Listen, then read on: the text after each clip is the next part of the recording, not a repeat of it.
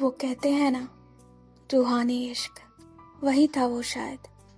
हम दोनों एक दूसरे की ये ख्वाहिशें लाख छुपाते, पर पता नहीं कैसे ये ज़ाहिर हो जाती थी सबके सामने।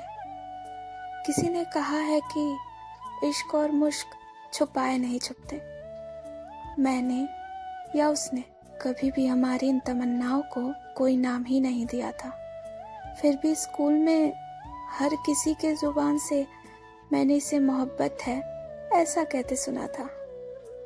दिल की ख्वाहिश, जो भी हो, दिमाग को राज़ी कर रखा था मैंने कि मोहब्बत के चक्कर में नहीं पड़ना है। और मुझे यही नहीं पता था कि मोहब्बत का चक्कर नहीं होता, समंदर होता है, जिसमें कब की डूब गई थी मैं। और वो भी। कितनी बार तो ऐसा होता कि मैं जिस कलर का ड्रेस पहनकर स्कूल में आती और उसी सेम कलर का शर्ट वो पहन कर आता कभी कभी तो मुझे शक होता कि इसे पक्का किसी ने बताया होगा। तभी इसने कलर मैच कराया। आजकल लोग ड्रेस कोड डिसाइड करते हैं ना साथ में। मेरा और उसका ड्रेस कोड बिना डिसाइड करे ही मैच कर जाता था। एहसास खास होने का उस दिन हुआ जिस दिन क्लास के एक दूसरे लड़के ने मेरे लिए कुछ बकवास की।